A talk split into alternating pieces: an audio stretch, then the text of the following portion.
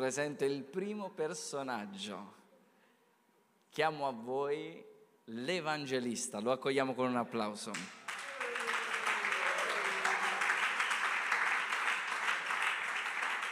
Secondo personaggio, chiamo a voi Mister Sociale, che non è Goffredo, ma sarà Pasquale per questa sera. Chiamo a voi il terzo personaggio che è Mister Dottore, che è Gianni. Più vicino, più vicino, mettetevi più vicino. E quarto e ultimo personaggio, che è, in realtà è sociale, ma non è sociale da questa sera, che è allontanato. Facciamo un applauso. Quindi abbiamo evangelista, allontanato, dottore e sociale. Buon proseguimento.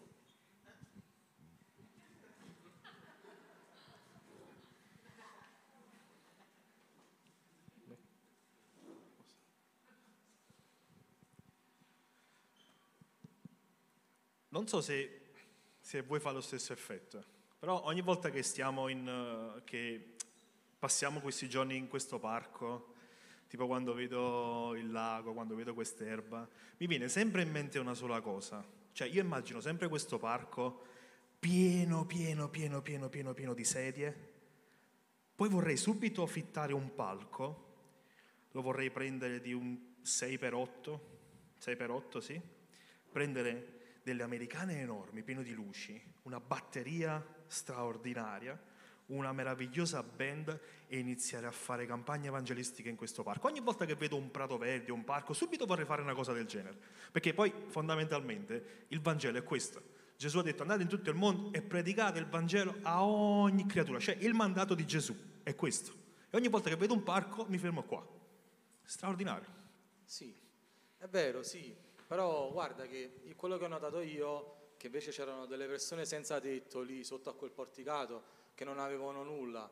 E è vero che quello che dici tu, però la Chiesa si dovrebbe occupare anche delle persone che hanno difficoltà economiche, persone che sono senza un tetto, senza un pasto caldo, senza un abito. Insomma, è bello sì quello che dici, però vedo che la Chiesa parla molto, però aiuta poco queste persone in difficoltà. Quindi secondo il mio modesto parere, la Chiesa dovrebbe uscire più fuori che stare in un locale, ad andare a aiutare persone che hanno bisogno, che sono in mezzo a loro, perché sai, a volte viene un fratello e dice io sto in difficoltà economiche, e invece di dargli mettere mano alla tasca, diceva fratello ok io prego per te. Quindi diciamo la Chiesa dovrebbe andare ad aiutare chi sta dentro, ma soprattutto chi sta fuori.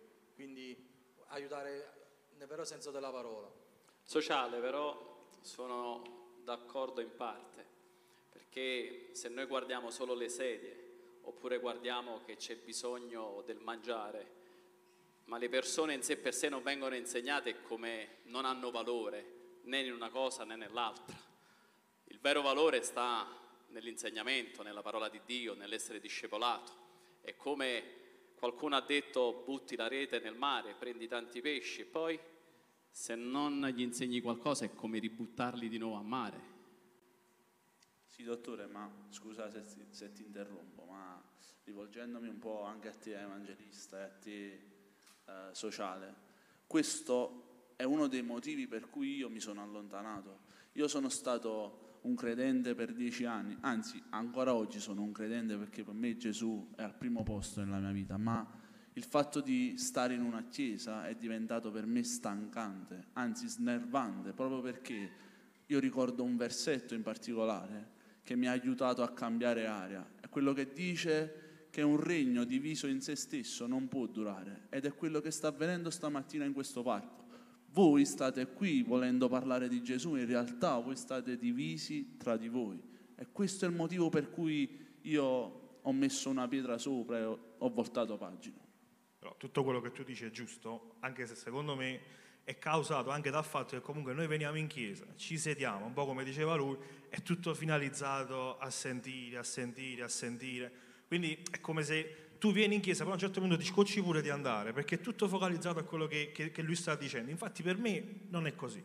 Per me le persone dovrebbero uscire fuori dalle chiese, iniziare a evangelizzare, anche perché ti ripeto, questo è il grande mandato che Gesù ci ha dato. Non è va bene l'insegnamento, però se è tutto focalizzato là, la persona a un certo punto muore dentro, perché è come se non riuscisse a portare più frutto. Io so che tu la pensi diversamente da me, dottore, però non possiamo neanche parlare soltanto a livello sociale, perché diciamoci la verità, porti il panino a una persona, è vero, ma la salvezza avviene per il nome di Gesù, non per mezzo di un panino, per dire tutto. Quindi questo è come la vedo io. Sicuramente sarà diverso il vostro pensiero. Sì, ma a me ricordo negli Atti degli Apostoli, come può leggere, la Chiesa si prendeva cura delle persone, addirittura furono scelti dei diaconi che fossero ripieni di Spirito Santo per andare ad aiutare le persone, a dare del cibo a prendersi cura delle vedove che all'epoca non erano sostenute. Quindi per me è una parte fondamentale della Chiesa andare ad aiutare, predicare la parola ci sta, ma va a braccetto con andare ad aiutare le persone. E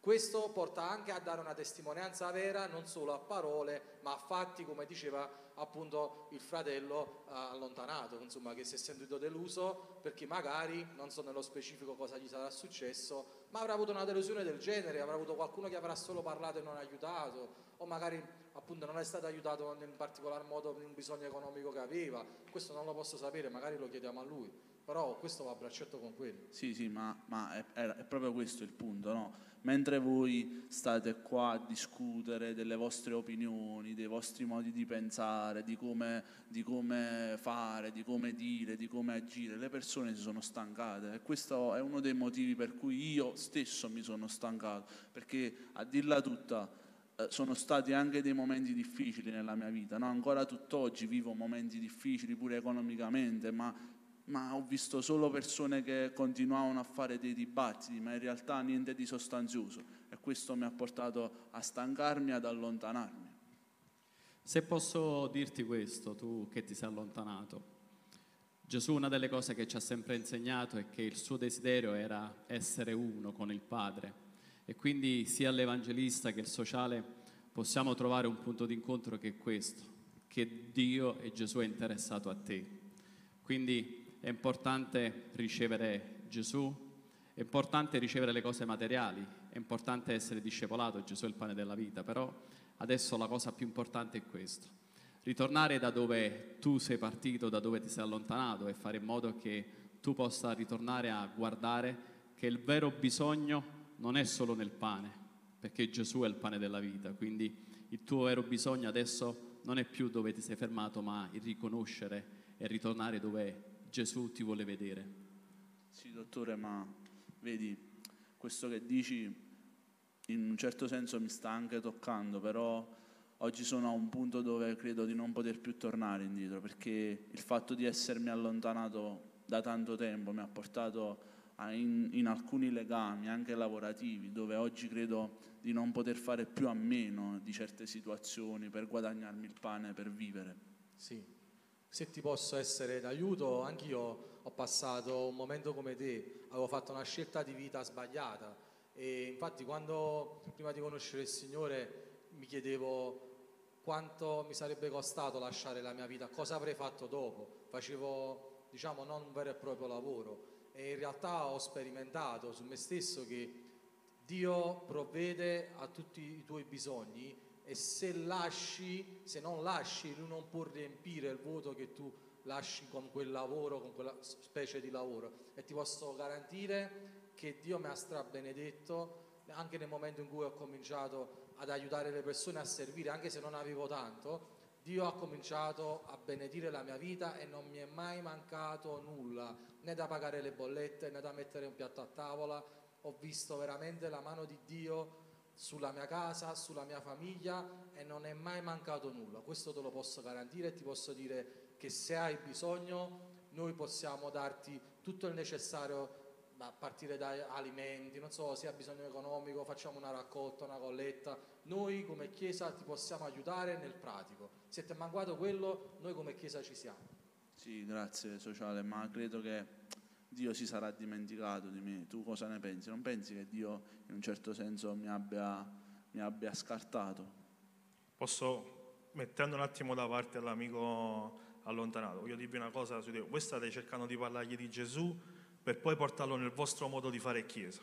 Cioè, tu gli stai parlando di Gesù in base ai suoi bisogni, gli stai parlando di Gesù in base al suo fondamento, però voglio dirvi una cosa, dal mio modo di vedere le cose, a livello sociale, tu sociale, voi avete spogliato la Bibbia rendendola soltanto un libro fatto di istruzioni di come spargere il pane, di come portare il pane. Avete preso la Bibbia e l'avete preso un libro di istruzione per come fare caritas, ma l'avete tolta della potenza. Voi invece avete spogliato la Chiesa della potenza dello Spirito. Quindi io non vedo come una persona che ha le sue difficoltà, consentimi se te lo dico, possa essere attirata da un modo di fare chiesa dando il pane oppure da un modo di chiesa faldo soltanto insegnamenti, insegnamenti, insegnamenti. C'è solo uno, uno e uno soltanto che può spezzare ogni cosa e questo è il nome di Gesù. Non possiamo portare le persone in un sistema che io ti do il pane, ok, me torno a casa i problemi e tengo stesso. Oppure ti posso dare un grande insegnamento, ok, ma io i problemi a casa ce l'ho lo stesso. Cioè, io quello che penso a livello sociale, anche il signor dottore, abbiamo creato un mostro che ti dice io posso aiutarti col pane, ma non posso darti Gesù. Io posso darti degli insegnamenti, ma non posso darti Gesù. Io credo che noi oggi abbiamo bisogno di nuovo di uscire per le strade ed evangelizzare. La Bibbia dice così, dice come crederanno se non c'è chi predica? Ora io non posso predicare sempre in chiesa, io non posso predicare soltanto dando il panino, prendo il panino, ci metto il formaggio dentro, tieni, è ok, ma la salvezza sia per il nome di Gesù, non per il nome del panino a mortadella. Quindi il punto è questo, il punto è che possiamo dargli tante cose, ma in realtà questa persona se ne va a casa a mani vuote. Sono d'accordo. Infatti Gesù stesso però disse date voi da mangiare a loro, quindi questo combacia. Secondo me ci può essere un punto di incontro sul predicare l'Evangelo e comunque prendersi cura delle persone in difficoltà e dei bisognosi. Credo che un punto di incontro si possa trovare in questo assolutamente. Sono Ragazzi, io, io per tanto tempo ho ascoltato delle frasi che mi dicevano che per chi si fosse allontanato no, la sua situazione sarebbe stata peggiore sette volte. Voi, voi cosa credete? Che per me ci può essere ancora speranza? Posso dirti questo, quello che diceva Gesù. Un giorno incontrò una peccatrice e disse, donna, non ti giudico quindi il fatto che non è stata giudicata una peccatrice, Gesù ha sempre mostrato che dà perdono a coloro che lo desiderano. Quindi sia con il principio dell'evangelista, con il principio del sociale, io credo che anche oggi Gesù dice se tu dimori nella mia parola, allora tu sarai mio discepolo. E tutti coloro che hanno creduto a me saranno figli di Dio. Io credo che se il tuo cuore si è pentito in questo e senti con tutto il tuo cuore il desiderio di ritornare a Gesù, credo che per quanto possiamo avere opinioni diverse, ma questo è il desiderio del Padre, vedere un figlio lontano tornare a casa. Non so tu cosa ne pensi, Evangelista. Più di ogni altra cosa voglio chiederti, a nome forse della Chiesa italiana, scusa, perché abbiamo perso l'obiettivo. Abbiamo imparato a, litiga- a litigare fra di noi per chi aveva ragione, che chi ha la dottrina migliore, se io faccio la caritas sono buono, se tu non la fai non sei buono, se io faccio dieci culti in sette giorni sono più bravo di te, se io faccio più evangelizzazione di te sono più unto di te. E facendo questo ci siamo dimenticati di persone come te. Sì. Abbiamo perso lo sguardo, abbiamo sbagliato tutto. L'unica cosa che oggi conta più di ogni altra cosa è che tutte le sfaccettature si incontrino sotto un solo nome, che è il nome di Gesù. Che io possa portare il pane, che io possa portare un insegnamento, che io possa predicare il Vangelo, il centro è Gesù per te. Quindi se posso chiedere in questo momento, se possiamo unirci sotto un solo nome e poter pregare per Lui. Amen.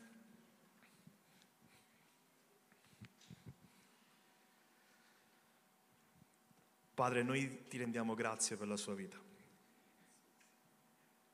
E più di ogni altra cosa, Spirito Santo, noi ti chiediamo perdono se abbiamo imparato a guardare soltanto il nostro orticello, soltanto il nostro modo di pensare, soltanto che io ho ragione e gli altri hanno torto, dimenticandoci del fatto che la cosa più importante è il tuo nome, non il metodo, è il tuo nome non il metodo, la tua priorità sono le persone e non il metodo. Per questo Spirito Santo, che possa esserci una rivoluzione nella Chiesa italiana. Non è importante il nome, sono le persone che hanno la priorità, sono le anime che hanno la priorità, che lo si faccia con un panino, che lo si faccia con un microfono, che lo si faccia con un insegnamento. Gesù ha la priorità su ogni cosa e Gesù è stato dato per le persone. Per questo Spirito Santo noi ti ringraziamo nel nome di Gesù. Amen. Amen.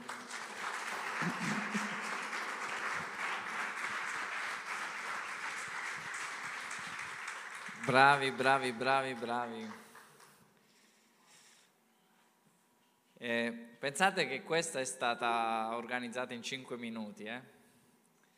Eh, perché pensiamo che accendiamo pure le luci. Ehm, è così importante il succo ovviamente di questa, di, diciamo, di questa scenetta eh, che poi loro in separata sede ridevano come che, ma quando sono saliti qua sopra, eh, che era divertente. Ma il, succo è che ovviamente ci sono tante, tante, tante opinioni, viviamo in un'era di opinioni, in un'era dove i show eh, televisivi sono condotti da opinionisti che non ci capiscono a volte neanche una mazza. Eh, ci sono alcune cose, sapete, no? che anche al- alcuni video, che alcuni opinionisti che possono parlare bene di una cosa ma non di un'altra, ma perché sono opinionisti sono lì, beh io voglio parlare di questo, voglio dire questo. Eh, diciamo che il, il, il centro oggi del dialogo è fondato sul dibattito chi ha ragione e chi ha torto. Si fonda su questo. Pensateci, anche a volte un'uscita con un tuo amico e si, si esce un discorso su un qualcosa, si parla di qualcosa, il, il centro di quella chiacchierata ne uscirà il dibattito a chi ne vince e a chi perde. Qualcuno perderà e qualcuno vincerà e si esce a, ad andare a combattere, no io ho ragione, no tu hai torto. E oggi purtroppo c'è, eh, c'è questa eh, dire, funzione di dibattito di chi ha ragione, di chi ha torto, delle proprie opinioni, opinioni, opinioni, opinioni, è un po' come svegliarsi lunedì mattina andare al bar e iniziare a parlare del Napoli che non ci capisci niente. Cosa ha fatto il Napoli? Inizia a essere un allenatore.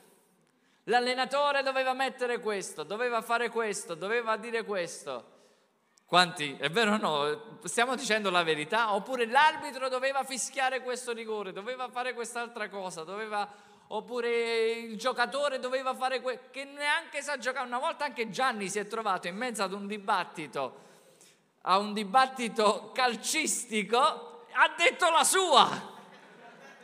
Non sapeva neanche di chi stavano parlando, chi erano i calciatori, però ha detto secondo me. E almeno non è male avere opinioni, non è male avere opinioni, eh, assolutamente, ma almeno informiamoci. eh, oppure abbiamo, abbiamo quella eh, onestà di dire, sapete, non ne so abbastanza su questo. Quindi mi sto zitto, non è che per forza devo dire la mia opinione, non ne so abbastanza. Ora il punto è questo, è che purtroppo anche nella comunità, nella Chiesa si esprime quello che la Chiesa dovrebbe essere.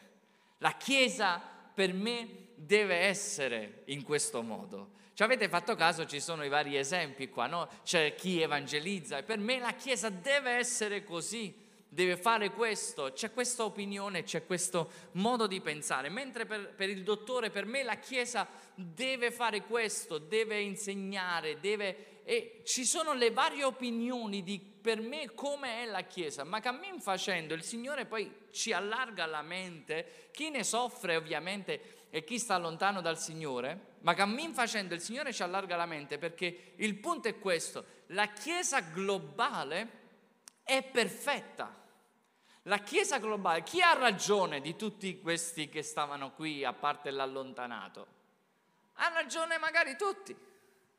Hanno ragione chi ovviamente la Chiesa deve prendersi cura di chi ne ha bisogno, ha ragione chi la Chiesa ovviamente ci deve essere l'insegnamento della parola, ha ragione chi, deve, chi deve evangelizzare, cioè quello è uno stile di vita. E, ma quando noi ci focalizziamo solo su un punto, è lì che c'è l'errore, è solo sulla nostra opinione, è lì che c'è l'errore quando non ci uniamo a queste cose. E ascoltatemi, questo è un problema perché noi pensiamo che la Chiesa locale deve essere perfetta come la Chiesa globale.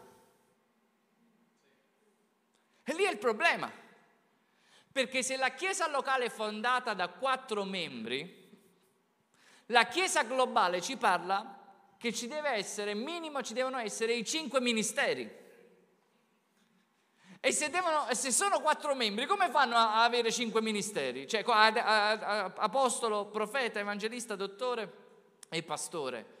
Quindi la Chiesa locale non può avere il massimo, la perfezione in tutte le aree che si possano avere, ma c'è un mandato, c'è una grazia specifica per una chiesa particolare. Certo è che più si cresce, più si deve, si dovrebbe lavorare in ogni tipo di area che la chiesa è chiamata ad operare. Ci siete? Più si cresce, più la Chiesa, mentre cresce, deve iniziare a operare, gloria a Dio per queste iniziative, per il sociale, per quello che si sta facendo, che permette a tanti di essere benedetti, come anche all'evangelizzare, come anche all'insegnamento. Più si cresce, più dovremmo crescere alla statura di Cristo. Il problema però è quando noi cerchiamo a tutti i costi in una chiesa in particolare che abbia la perfezione della chiesa globale, della chiesa come perfetta, immacolata, come il Signore l'ha fatta e la vede e così farà. Ma noi come Chiesa locale, dico noi in generale, siamo un pezzettino della perfezione della Chiesa globale. Ci siete? Perché se no tu vedi quella comunità, quella comunità è molto forte nell'adorazione, attira persone con l'adorazione. Vedi un'altra comunità che è molto forte nell'accoglienza, gli attira nuove persone per ricevere il Signore nell'accoglienza. Un'altra che è molto sull'insegnamento, tu vedi che lì le persone mica sono come voi, vengono per prendere appunti. Aprono lì la, no, la Bibbia, il quaderno, prendono appunti, perché vedi che lì il dottore inizia a insegnare. Ma io vi conosco a voi, se io inizio a insegnare voi vi addormentate fra le sei. Sto scherzando. No, sto scherzando. Io insegno in modo diverso, però ognuno ha la sua grazia. Ci siete? Quindi, eh, però, co- com'è, co- eh, tu vedi quella chiesa è così, eh, ma quella chiesa è così, ma quella chiesa... Ogni chiesa ha un'identità, ha una grazia e ha una crescita. Ha un'identità, una grazia e una crescita e questo è importante. In primis da non metterci lì con, con la toga, con eh, il cappello e che giudichiamo con il martello, così deve essere, io credo questo, la Chiesa, la Chiesa, la Chiesa, la Chiesa, la Chiesa, i, opinioni, opinioni, opinioni, opinioni, opinioni. È vero o no? Tutti hanno un'opinione sulla Chiesa, diciamoci la verità. I credi in Dio ma non vado a chiesa. Io credo in Dio, ma non credo nella chiesa. È vero o no? Sono, sono, cose che... Oh, oh, io sono con voi, non sono contro di voi. Eh? Siete con me?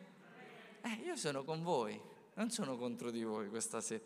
Quindi il punto è questo, che facciamo... Ora ci sono alcune sfide. La prima sfida che abbiamo noi come Chiesa è tutti cercano la Chiesa perfetta. Questa è una sfida ci siete, tutti cercano la Chiesa perfetta. Qual è la Chiesa perfetta? Qual è la Chiesa perfetta? Vogliamo la Chiesa perfetta. Vogliamo la Chiesa perfetta. Ah, vogliamo la Chiesa. Eh, no, non funziona, non funziona, no, non funziona. Sapete, no? Com'è? Ora, mentalmente lo sappiamo. Mentalmente. Ma spiritualmente non lo sappiamo. È vero? Diciamoci la verità. Ah, ma c'è qualcuno vero questa sera? Oggi sono tutti evangelisti qua questa sera. C'è qualcuno che dice, noi mentalmente lo sappiamo, la Chiesa non è perfetta, però se un fratello ha fatto cose sbagliate, eh, ma non è perfetta, te lo, te lo, sto dicendo da una vita. E se il, basto, il, il bastone, se il pastore Sbaglia una volta, può, può sbagliare il pastore? Sì, certo che può sbagliare. Può sbagliare, eh, eh, si può sbagliare, mi permettete qualche volta di sbagliare? O io sbaglio pure io, cioè non è che puoi sbagliare solo tu. Eh, no, no, no, eh, eh, sto cercando, no, no, la perfezione, per il problema che noi cerchiamo la perfezione. Ho visitato Venezia e dicevo, ma pastore ci hai fatto una cavatana a Venezia? Sì, mi piace, però non è questo il punto. Se dovete fare un viaggio andate a Venezia. Sì, Venezia, poi inizia a parlare di Venezia in Africa. Non è questo il punto, ma Venezia è così bella, ma voi dovete credere, quanti sono stati a Venezia? Ah, siete benedetti, il resto non sanno niente, sto scherzando. Andateci. Ma Venezia è così straordinariamente bellissima ed è imperfetta. Le case sono tutte storte. Non vedi una casa dritta. Sto, non vedi un muro dritto. Cioè, là lo posso alzare anch'io il muro. Tu vedi il muro che fa così. Allora tu immagini, dici, ma qua costruivano dopo pranzo, dopo un bicchiere di vino, o è normale così?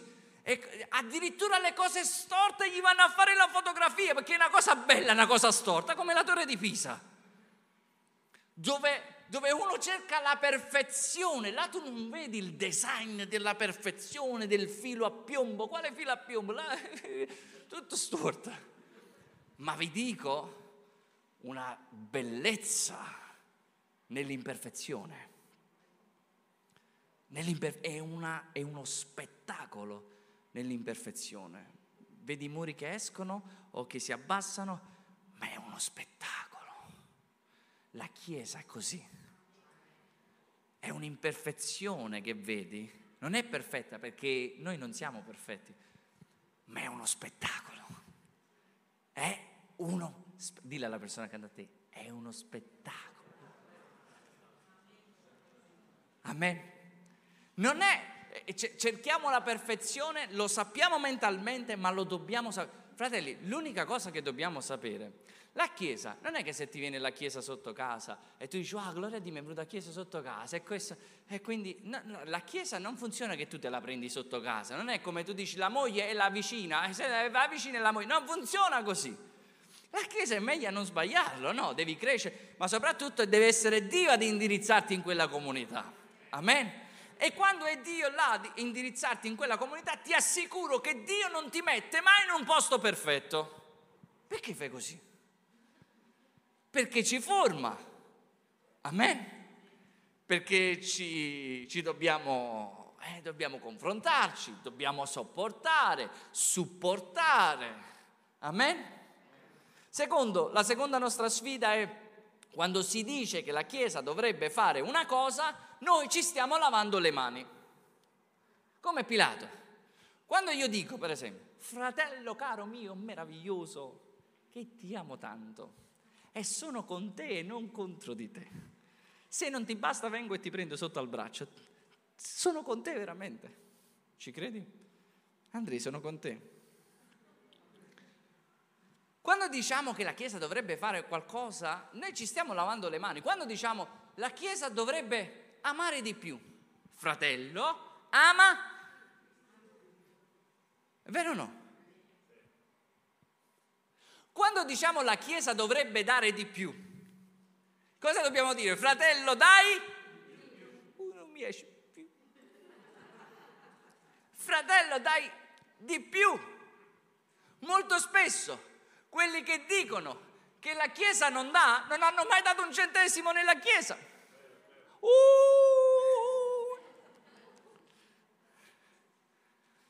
Non hanno mai dato un centesimo e vengono a chiedere soldi. Fratello, noi siamo LBN, no BNL. Vabbè, questa, era, questa era.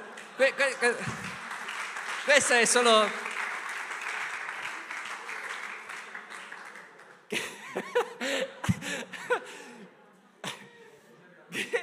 e quando abbiamo aperto a Napoli è venuta la signora e ha detto sta aprendo una banca?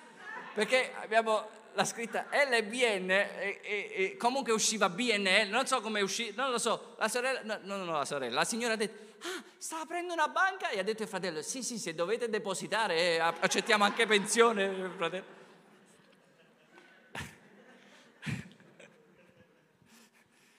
Sì, oh, ci siete, no? A volte noi diciamo, eh, dovrebbe fare questo. No, ma se Dio te lo fa vedere, qualcosa devi fare, se no stai zitto.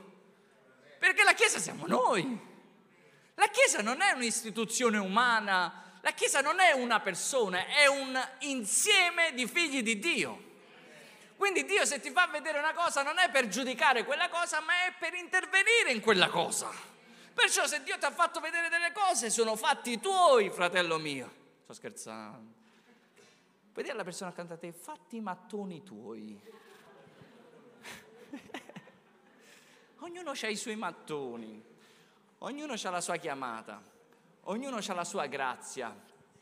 Questo è un altro problema. Il terzo problema è che i leader, i pastori, pensiamo che i leader e i pastori sono chiamati a fare tutto. Ora, io, io sto insegnando a questa chiesa, ma sto insegnando in maniera generale ovviamente, ok? Però questo è uno dei problemi che purtroppo non permette alle persone di convertirsi al Signore, perché pensiamo che Oggi, fratelli, vi posso aprire il cuore? Per essere pastore non è semplice. Non è semplice. Tu, tu pensi che è semplice? Tu pensi che sì. Devi fare il pastore, devi fare il terapeuta. Eh, non è, cioè, il pastore così, devi fare il terapeuta, eh, il consulente, l'amministratore. Eh, se hai tu le finanze, l'amministratore delle finanze. Se hai le finanze se ehm, devi, devi fare l'organizzatore, organizzi eventi, riunioni, staff, organizzi... Non è semplice fare parte, devi fare tutte queste cose. E sapete perché c'è questo tipo di fare? Perché c'è il pensiero che i leader e i pastori devono fare tutto e quando devono fare tutto è lì sta la mancanza di potenza che potremmo avere perché un pastore, un ministro, dovrebbe essere chiamato solo ad alcune cose, ma noi per riconoscere un pastore deve essere minimo tutt'altro che pastore. Ci siete? Mi sto spiegando? E allora, se un pastore sa solo predicare, non sa fare niente, voglio. È disoccupato. Sto scherzando. Ma è la realtà. è la realtà. Mentre in realtà i ministri, alcuni ministri, apostoli, profeti, dovrebbero, faccio un esempio, dovrebbero dedicarsi alla parola e alla preghiera. Questo faceva Paolo, Pietro, questo facevano, parola e preghiera. E non ti No, non ti scoraggiare se ti dico che il tuo pastore non è un terapeuta. Ma il tuo pastore ha l'unzione, dico in generale, non sto parlando di me, sto parlando in generale, non sto parlando, sto parlando di cultura, ok? Ma il tuo pastore o il ministro ha un'unzione specifica per quello che Dio ti ha chiamato a fare. A fare. Altrimenti, se lui fa altre cose, eh, e tu fagli, fagli, fagli, aggiustare il motore al tuo pastore e vedi che ti succede. Eh, il motore della macchina. Fai come quando mio nonno diceva, tu vai a scuola, non sei aggiustato TV. Tu vai a scuola, e, e, ma che c'è non la scuola con la TV? No, vai a scuola e la devi fare. È come dire, tu sei pastore, non sai un terapeuta. O organizzare. O... Eh, come a scuola, un pastore come a scuola. No. Dico il pastore, ma può essere qualsiasi ministro, evangelista, eccetera. Però per dire questo è un problema che purtroppo eh, lui dovrebbe fare, lui dovrebbe dire, lui... Eh, e sapete, no, Lino Bambi, quando, quando, cantava solo lui, se la cantava, se la solava. Ah, non è questo, non è questo, non è, non è questo il posto che si fa questo, grazie a Dio. Ma ve lo dico veramente, grazie a Dio. Non potremmo mai fare quello che facciamo se non grazie all'aiuto di tutti voi. Fatevi un applauso.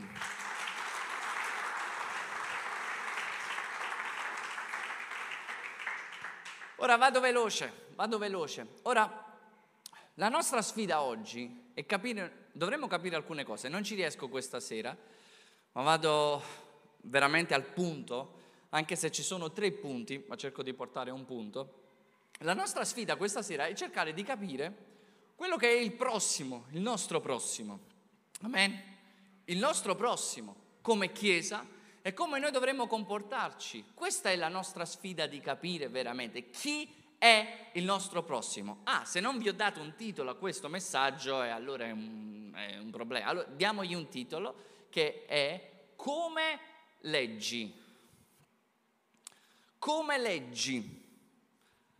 Che non è saper leggere, ma vediamo Gesù cosa dice. In Luca 10, 25 dice, allora ecco, un dottore della legge si levò per metterlo alla prova e disse, Maestro, che devo fare per ereditare la vita eterna? Ed egli disse, che cosa sta scritto nella legge? Come leggi? Notate che Gesù dice, come leggi ad un dottore. Non gli ha detto cosa, ma gli ha detto come leggi. Perché quei personaggi che sono saliti qua sopra si approcciano alla scrittura e leggono dalla prospettiva che loro vedono. Come leggi? Il dottore magari dice al sociale, ascoltami, Dio ha detto andate per tutto il mondo e fate discepoli, non ha detto andate per tutto il mondo e fate panini. Il sociale dice sì, però nella scrittura dice anche che non dobbiamo dimenticarci dei poveri, altrimenti la nostra fede è vana, è vero o no? E l'Evangelista dirà anche la sua, andate in tutto il mondo e predicate l'Evangelo ad ogni creatura. Quindi dice come leggi, versetto 27, e quegli rispondendo disse, ama il Signore Dio tuo con tutto il tuo cuore, con tutta la tua anima, con tutta la tua forza, con tutta la tua mente, e il prossimo tuo come te stesso. Ed egli gli disse, hai risposto esattamente, fai questo e vivrai. Ma egli volendosi giustificare disse, chi è il mio prossimo? E Gesù inizia qui a raccontare una storia al dottore della legge che è straordinario. Dice, ok, ti devo rispondere chi è il tuo prossimo? Ora, il buon samaritano è, è una parabola che ha fatto più omicidi del, de, de, di quello che è caduto nelle mani del buon samaritano poi. Il buon samaritano è la parabola per eccellenza per accusarti e per ucciderti. Se devo accusarti, ti assicuro che prendo il buon samaritano e te lo metto contro. Ma il buon samaritano non parla a lui, non parla a te, ma parla a me. Ci siete? Puoi dire con me il mio prossimo non è il prossimo di qualcun altro, è il mio prossimo, non lo posso usare per qualcun altro. E Gesù dice, ok, ti insegno chi è il prossimo. Un dottore della legge scendeva da Gerusalemme a Gerico, scendeva, incontra uno che è caduto nelle mani dei ladroni, un uomo che faceva la stessa strada, cade nelle mani dei ladroni, viene spogliato, rubato, lasciato mezzo morto e cade a terra lì. Passa il dottore della legge, lo guarda, sta venendo da Gerusalemme, dall'adorazione, passa altrove e continua. Ora, quando noi leggiamo questi versi, noi pensiamo che il dottore della legge o il levita, che è il prossimo che viene dopo il dottore della legge e poi alla fine verrà il buon samaritano che si prenderà cura, noi pensiamo che noi siamo il buon samaritano, ma voglio dirvi proprio velocemente, eh, subito inciso, il buon samaritano nella storia non sei né tu e non sono né io, ma è il Signore Gesù.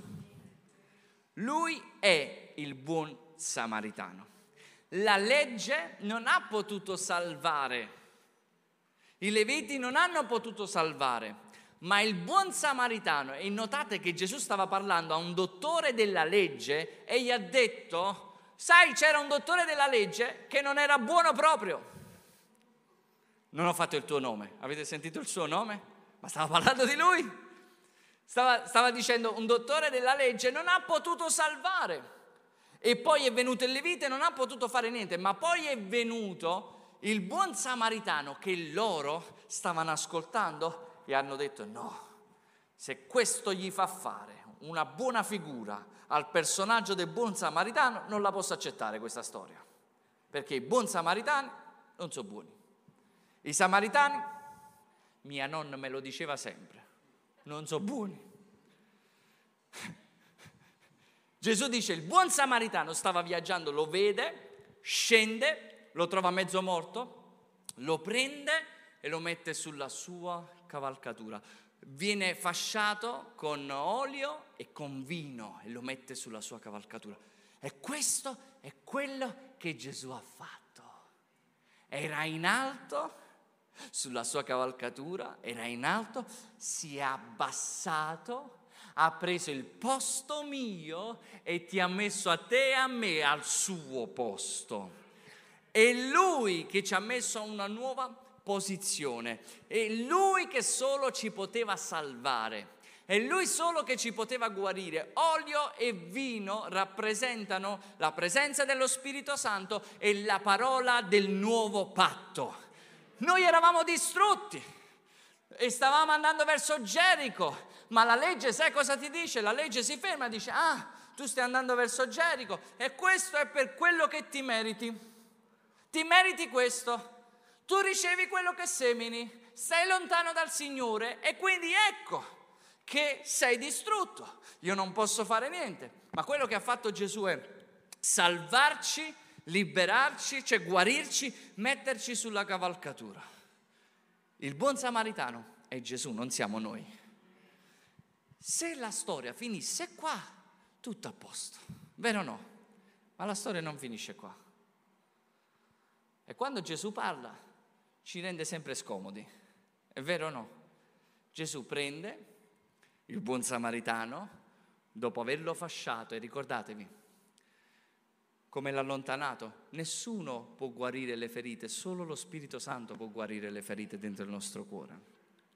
Con l'olio dello Spirito Santo, l'olio di guarigione, balsamo, lui riesce a guarire ogni ferita. Non importa se il diavolo è venuto per rubare, uccidere e distruggere, ma io sono venuto per darti vita e vita in abbondanza. Lo mette sulla sua cavalcatura e lo porta alla locanda. Qui entriamo in scena noi. La locanda è la Chiesa. La locanda è la Chiesa e gli dice alcune cose particolari. L'indomani si sveglia, gli dice, tieni due denari, prenditi cura di lui fino al mio ritorno. E se lui spenderà, e, e, se, e se spenderai qualcosa in più, al mio ritorno te lo restituirò. Ah, adesso iniziamo a capire la storia. Il buon samaritano non sono io, è Gesù. La locanda è la Chiesa. E il primo punto che possiamo fermarci sul fatto che la Chiesa, ascoltatemi, la Chiesa è chiamata a curare a chi era stato picchiato e non a picchiare a chi entra. Siamo chiamati a curare a quelli che vengono e purtroppo vengono persone rotte, persone che hanno ricevuto abusi, persone che il diavolo ha rubato, stava per uccidere, erano mezzi morti come dice la scrittura, ma per la grazia di Dio è stato il Signore ad aggiungere alla Chiesa, a portarli alla locanda.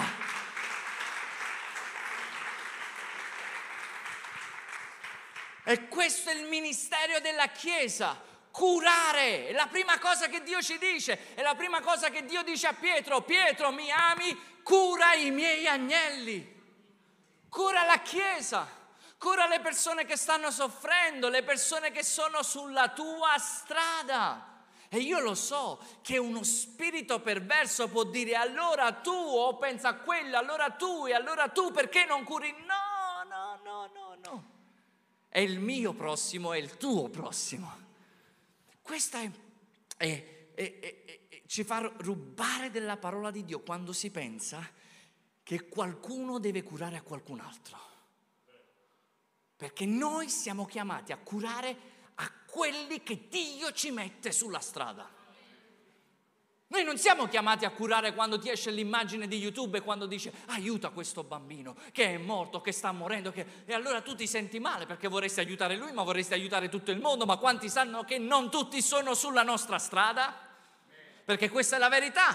Se no il diavolo ti accuserà e dirà tu non aiuti nessuno o aiuti pochi, ma tu puoi aiutare solo quelli che Dio mette sulla strada. E Dio ha messo sulla strada Gesù i primi tre anni e mezzo solo Israele. Era sulla sua strada. Perciò se qualcuno ti viene a chiedere aiuto, Dico in generale, fratelli, io sono con voi, vi amo, sto dicendo in generale, sto predicando la parola. Se qualcuno viene a chiedere aiuto, non sentiamo in dovere che qualcun altro deve aiutare quella persona e non ci sentiamo neanche in dovere, dipende dalle situazioni, dipende dal discernimento dello Spirito Santo. Ci siete? Ci siete? Quindi non posso io dire a qualcun altro di fare qualcosa se Dio non lo ha messo sulla mia strada. Ma sapete quanti ne hanno bisogno? E veramente c'è un tanto bisogno che noi dobbiamo andare, ognuno possa fare la propria parte affinché ognuno resti soddisfatto della grazia di Dio. Amen? Questo è il fumo della gloria? Quindi noi siamo chiamati a curare. Quando dico noi, non dico il pastore, dico ognuno di noi. Siamo chiamati a curare. La Chiesa, per la grazia di Dio, sta crescendo, ma non ci riusciamo, io solo non ci riesco, alcuni solo non ci riusciamo. Abbiamo bisogno di ognuno di voi che curi ognuno che entra in questo luogo per la benedizione di Dio. Che, che, che abbia una parola di spegnete sto fumo che abbia una parola di incoraggiamento, non solo qua, ma quando entra, che abbia una visita a casa da qualcuno, da qualche fratello. Posso io mai andare a visitare a 200-300 persone? Può una sola persona, due persone, tre persone fare questo? Non ci riusciamo, è impossibile. Possiamo rispondere a tutti i messaggi, possiamo rispondere a tutte le richieste di preghiera. Se io dovessi rispondere e pregare per ogni richiesta di preghiera, io non potrei fare niente più. Devo posare questo e pregare ogni istante per tutte le richieste di preghiera.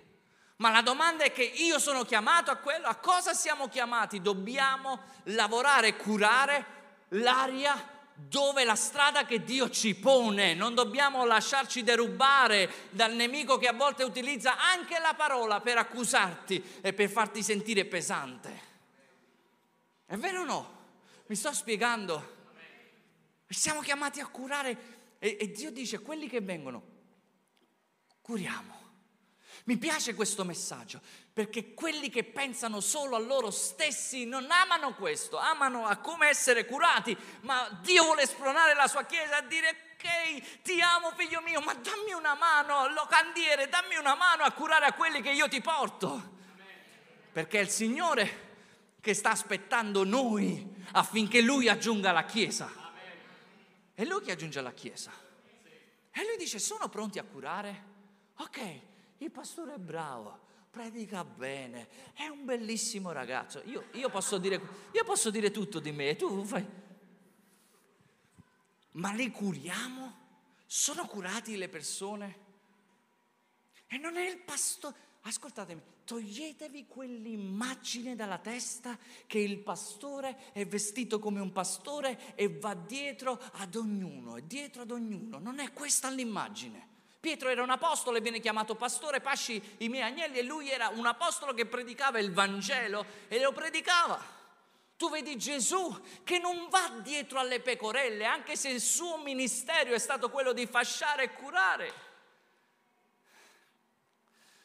Alleluia, mica sono da solo, siete con me. Se non siete con me mi abituo, non vi preoccupate. Curare. E a volte si usa il pulpito per picchiare quelli che già sono picchiati. Com'è possibile? Dice, ma io già vengo mezzo struppiata. Che fa?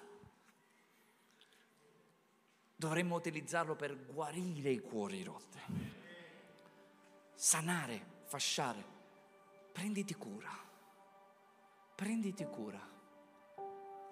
E Dio manda nella Chiesa ogni etnia, ogni razza, ogni lingua e ogni problema.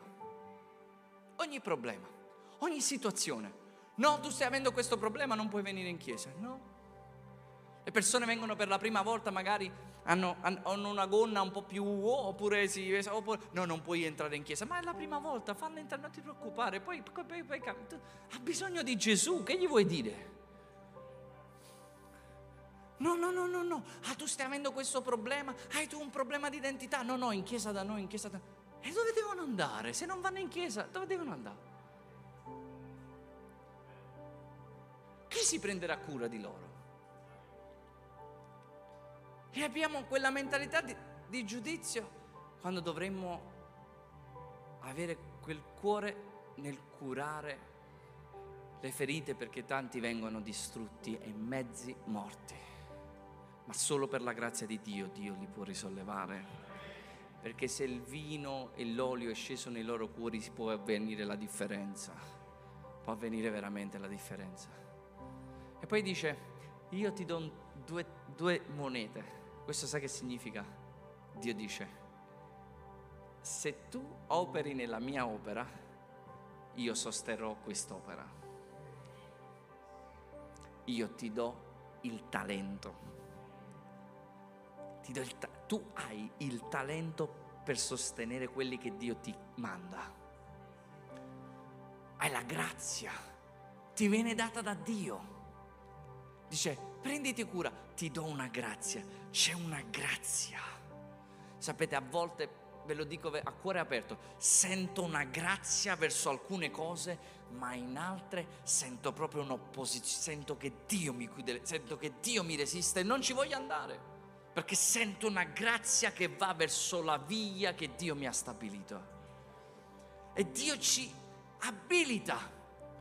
Dio dice, io ti do il talento per prenderti cura. E Dio ci dà la grazia per prendere... Non devi, non devi avere dieci anni di ministero, di servizio al Signore. Non...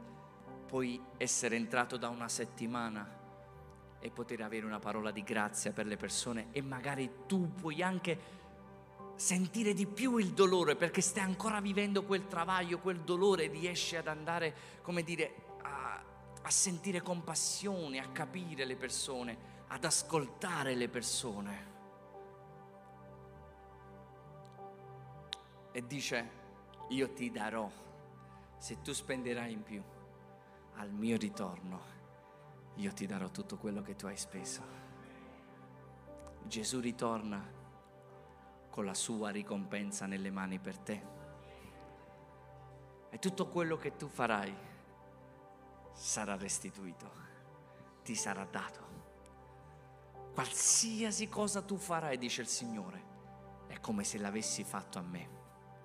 Al mio ritorno ti restituirò tutto quello che tu hai speso. E questo voglio incoraggiarti, Chiesa. E ogni tuo servizio, ogni tuo sostegno nella locanda, tu lo stai facendo per il Signore. E niente è perso. Le persone che vengono curate settimana dopo settimana, è quello che si, Dio sta facendo, fa parte che tu attraverso Dio stai sostenendo quest'opera e sentiti benedetto perché niente andrà perso quando viene dato nella locanda del Signore. Io ti restituirò, se tu hai dato solo un bicchiere d'acqua, io quello ti riconoscerò, te lo riconoscerò. Se tu spendi di più, quello che tu ti spendi, come ti stai spendendo, sarà riconosciuto. Pietro disse, Signore, cosa ne sarà di noi? Abbiamo lasciato ogni cosa. Ti sarà dato cento volte tanto.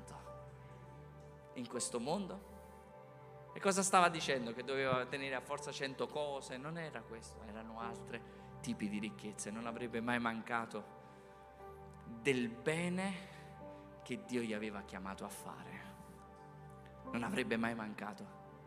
Dio non ci chiamerà mai a fare qualcosa che noi non potremmo sostenere, ma ci chiamerà a fare sempre qualcosa che Lui stesso ci sosterrà in quella cosa che siamo chiamati a fare.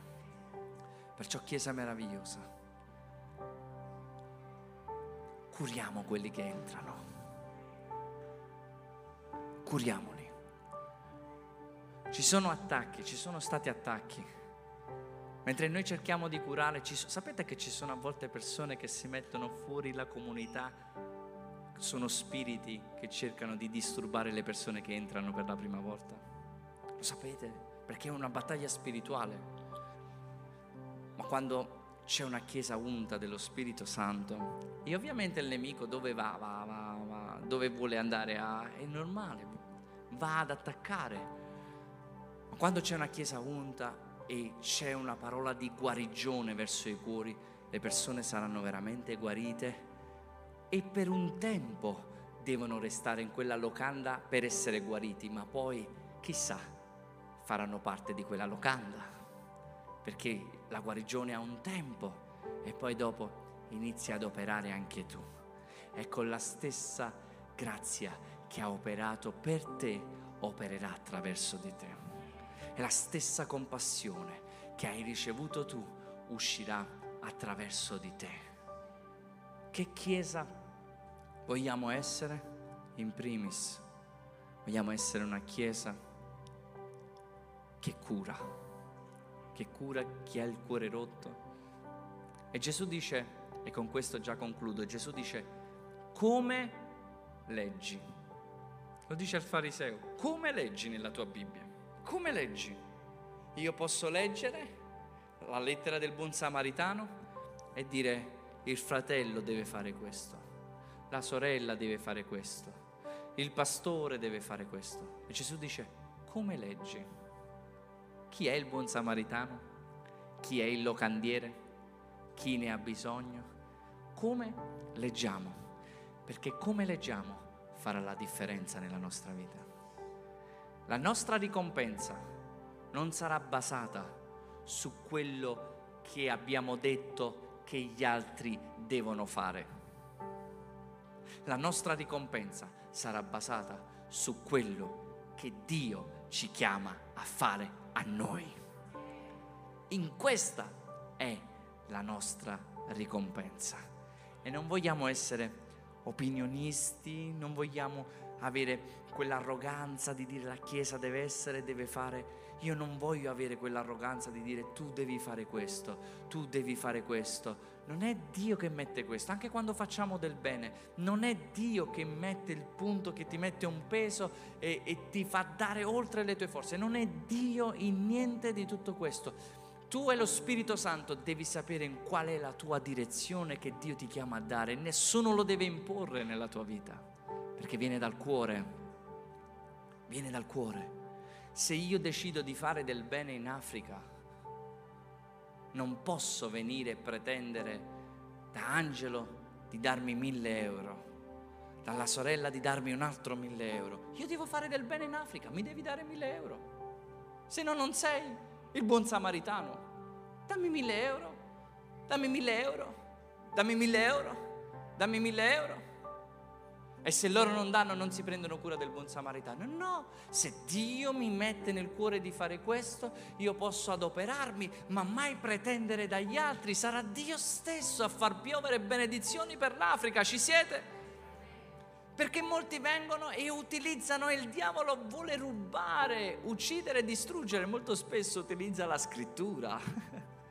ah, lui è intelligente. Ma se abbiamo il discernimento dello Spirito Santo possiamo resistergli.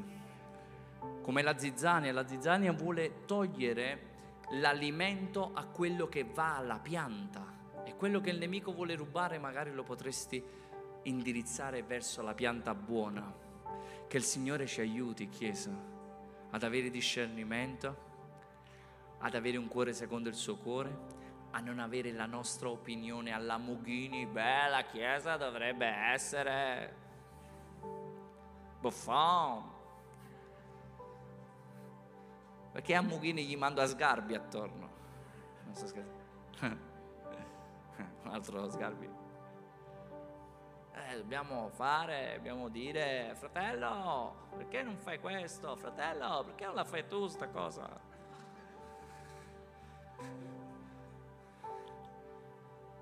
Ma dove a scuola? Eppure tu mo. Eh, ma tu sei pastore. Quanti pesi a volte il diavolo vuole metterci? Ho una buona notizia. Non siamo i salvatori del mondo.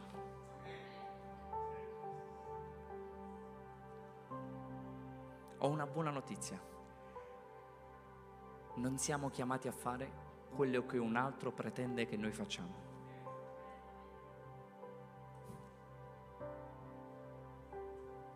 Questo farà arrabbiare a chi vuole tenere il controllo su di te. Non sarò come tu vorrai che io sono. Per controllarmi è più facile buttare del fango sulla vita degli altri, cercando di far distogliere il proprio sguardo sulla propria vita. Ma davanti a Dio dobbiamo avere un cuore secondo il suo cuore. E non abbiamo tempo di giudicare chi non sta facendo la volontà di Dio. A stento sto cercando di capire qual è la mia volontà verso che devo fare con Dio. No, lui dovrebbe fare questo. No, lui dovrebbe fare più questo. Secondo me dovreste togliere le luci. Sì, al buio ci. Al buio. Secondo me non dovreste fare questo. Secondo me stiamo al parco delle opinioni. Che magari quando c'è stata la partita ci siamo pure addormuti. Però abbiamo quell'opinione. La Chiesa, la Chiesa, l'opinione più grande sulla Chiesa ce l'hanno quelli che non vanno in Chiesa. Io ci andavo, ma ho capito la verità. E la verità è che mi devo giustificare. E allora quello non ha amore, quell'altro si comportava così. È come se tu vai da Gesù, Giuda si arroba i soldi e tu dici no, non segui più a Gesù. Allora, che c'è zicca Giuda? Che Giuda è Giuda, Gesù è Gesù. Che c'entra? Come faccio a giustificare? Per... Non posso. Le più grandi opinioni sulle chiese hanno tutti gli occhiali rossi come Mughini. Ma sì, che fratello c'ha gli occhiali rossi, non sto parlando a te, fratello, ti voglio bene. Però la posizione è questa.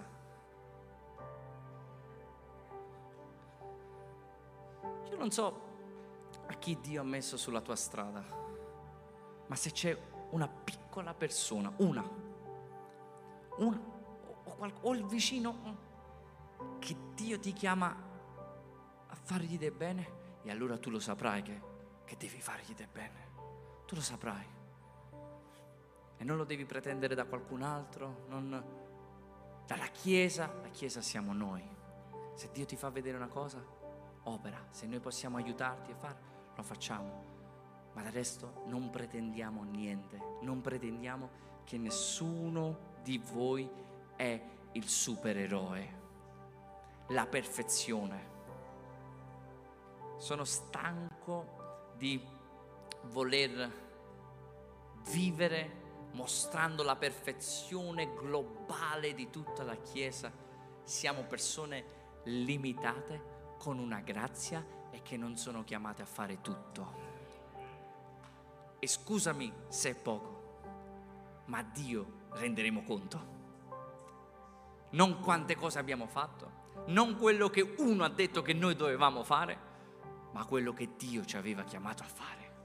A Lui renderemo conto. A Lui. A Lui. E questo è straordinario perché il buon samaritano è Gesù. Come leggi? Leggo e accuso. Leggo o mi sento in dovere di fare qualcosa. Cioè, come faccio a essere come il buon samaritano? No, non ci puoi essere come il buon samaritano, perché il buon samaritano è Gesù. Possiamo fare qualcosina noi in questo mondo per qualcuno che Dio ci mette a parte. Vi sconvolge l'idea che il vostro pastore non dice dobbiamo salvare il mondo. Mignolo, che facciamo oggi?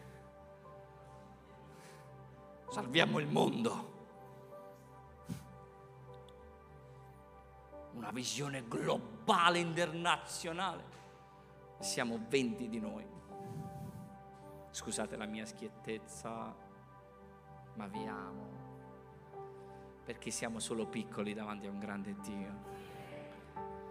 E mi sento contento di non essere il supereroe della storia, che c'è un altro che fa del bene e che se anche noi dovessimo venire meno, lui si prenderà cura di quanti gridano a lui.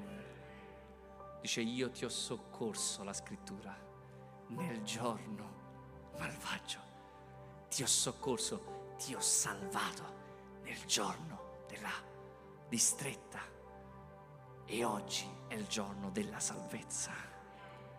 Io ti ho soccorso, è stato Dio che ci ha soccorso. Attraverso uomini, ma è sempre stato Dio che ci ha soccorso. E sempre Lui lo farà per quanti gridano a Lui. È capace di far parlare ad asini, è capace di, di far muovere a cani, è capace di muovere montagne, di muovere fratelli, sorelle, muove chiunque per benedire la nostra vita, perché Lui è il nostro Salvatore. Amen. Ci vogliamo alzare all'impiedi? Alleluia.